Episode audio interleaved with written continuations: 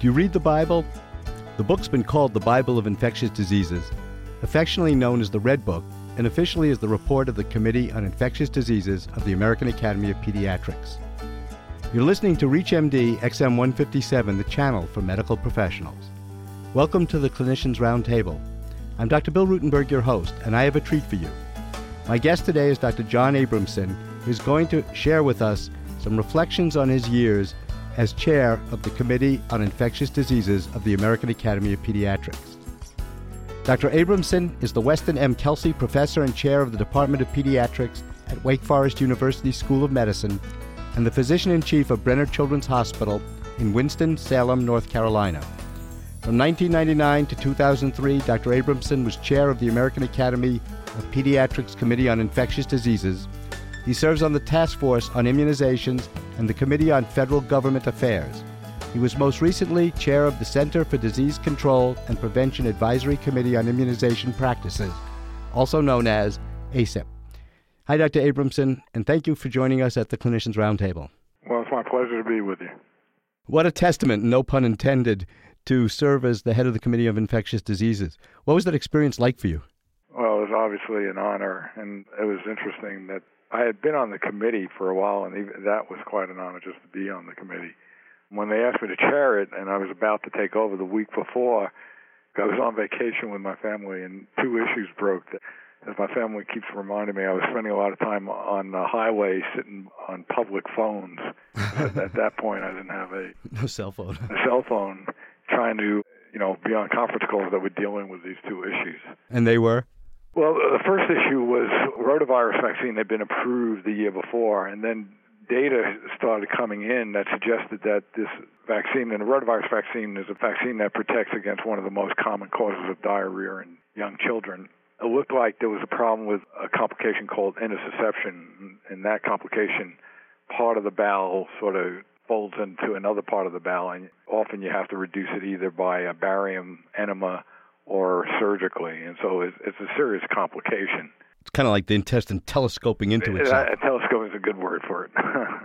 and so we didn't know about the complication occurring to the rotavirus vaccine, but intussusception occurs typically at a mean age of five to nine months of age in children, and, and no one knows the exact causes of it. And this has been known for many, many years before the vaccine was even developed to occur. So we knew what intussusception was, but now we were giving this vaccine to two month olds and four month olds and six months. We were seeing this complication in very young children at two months of age.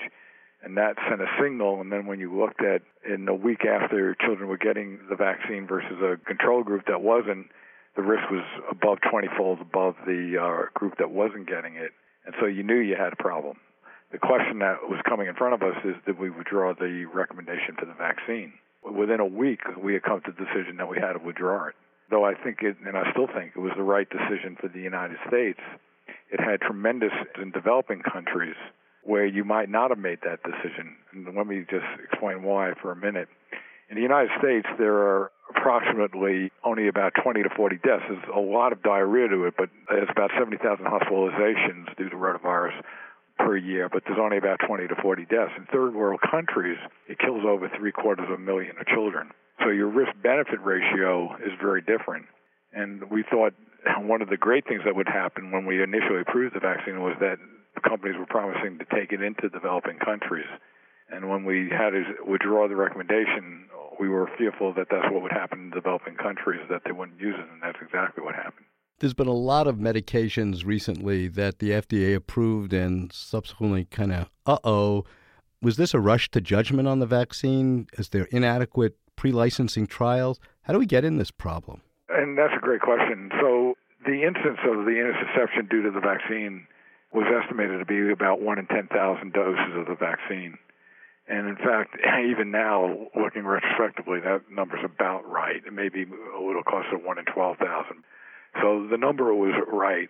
And in order to find a side effect that occurs with that relatively low frequency, you would have to study um, over 60,000 children. And a phase three trial housed how many children? In these the trials that were done, I think in the various countries they were done, probably about 20,000 children were studied. So it was a very substantial trial, and the effectiveness of the vaccine was very good in preventing diarrhea and almost almost 100% in preventing hospitalization. So it was just one of those things where there was no way you were going to detect it beforehand. And that's why it's so important whenever you approve a new drug or a new vaccine to make sure you have adequate follow up as what happens after it's approved. And now, instead of 20,000 people taking it, you know, a million people, as an example, are getting it. If you're just joining us, welcome to the Clinicians Roundtable on ReachMD XM 157, the channel for medical professionals. I'm Dr. Bill Rutenberg, and my guest today is Dr. John Abramson. We're discussing reflections of the former chair of the Red Book Committee of the American Academy of Pediatrics. During your tenure, were there any surprises, anything unexpected? I know you walked into the rotavirus. Was there any other events that stick out in your mind as going, oh my gosh, we didn't anticipate this? Another thing that happened actually during that week is that it became, for reasons where Congress had asked the FDA to look at the levels of mercury in all its drugs, et cetera, it got released at that point. The FDA had looked at it and released how much mercury was in vaccines and was making the point that there were three different federal agencies that make recommendations about how much mercury you should get in a given period of time per kilogram of weight. And the amount of mercury that a child could have received, depending on the specific vaccines they received from specific companies, in one of those three agency recommendations was being exceeded.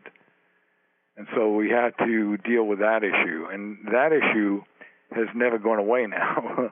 Even though the Institute of Medicine, on two occasions, and a lot of studies have strongly indicated that the mercury in there is not causing autism. There are certainly parents who have autistic kids who believe that it is causing autism, and now it's actually in a special type of court trying to be settled out. I'd read about that. I believe the CDC also has an ongoing project specifically on autism and thimerosal, and hopefully the results will give us a definitive answer. Well, there's no doubt that the parents who have autistic kids, it's a 24 hour, seven day a week job. It's a disease that takes tremendous time, effort to help your kids with. And so there's no doubt we need to know what the cause is, but most people, including myself, believe the cause is genetic and that there may be other environmental factors, but to me, there's no evidence that it's mercury. So, as a pediatrician in practice, I could clearly, as I do, tell parents have your children immunized. Of course, the vaccines now are essentially all thimerosal free, so it's not even an issue. Right. In fact, to try to increase the confidence in parents giving their children vaccine, we made the recommendation that mercury be taken out of the vaccines as soon as the companies could do it. But we didn't want to stop giving vaccines for the reasons that vaccines save many, many, many, many lives, not only in U.S. children but throughout the world now the only vaccine that contains mercury is uh, influenza vaccine, and even there, uh, companies are trying to get it out. What infectious disease issues keep you up at night? What are you worried about? Well, I'm certainly worried about the occurrence of pandemic flu, and the country is getting prepared uh, for that. I'm worried about the markedly increased incidence of a resistant Staph aureus. We call it MRSA for methicillin resistant Staph aureus and the substantially increased frequency of it both in children and adults. You're always worried about emerging infections that are occurring, such as West Nile virus that was introduced into this country about a decade ago, and different other emerging infections. We saw SARS in Canada that the Canadian public health system did a good job of controlling. So those are kinds of things that do worry me. MRSA is becoming a community acquired problem as well other than good hand washing and decreasing the incidence of the use of antibiotics, are there any other pointers you could give us to perhaps make us a bit safer? Well, there is nothing that we know about that works. Once you have it, you can treat it, but there are some people who get multiple bouts of it on a recurrent basis, and there's nothing that we know about for sure that will work to decrease or stop that. Is that an issue of nasal carriage? Yeah, well, nasal carriage, you know, skin carriage also.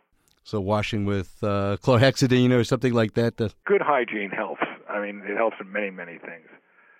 So you can do that. You certainly, if you know somebody has an abscess, you want to be very careful about if you have to help them with it. For instance, if you're a parent and you have a child who has a, an infection with MRSA, you certainly want to wear gloves and make sure you do the hand washing. But there's nothing that an individual can do per se to make absolutely sure they don't get it There's no vaccine right now, for instance. Although I believe one's under development. Is that correct? There are multiple ones. Oh. companies are in various stages of trying to think about how to develop. Was there a disappointing moment or frustrating moment for you as chair of the Red Book Committee? Well, I guess the most frustration I had was over the issue of vaccine financing and the issue that this country really, even though it's the wealthiest country in the world, isn't making sure that all children for whom vaccines are recommended are getting it. I'd like to thank Dr. John Abramson, who's been our guest and has graciously shared his reflections of his tenure as chair of the Committee on Infectious Diseases, also known as the Red Book Committee of the American Academy of Pediatrics. I'm Dr. Bill Rutenberg. You've been listening to the Clinicians Roundtable on ReachMD XM 157, the channel for medical professionals. We welcome your comments and questions. Please visit us at ReachMD.com and enjoy our new on demand and podcast features, which give you access to our entire program library. Thanks for listening. I wish you good day and good health.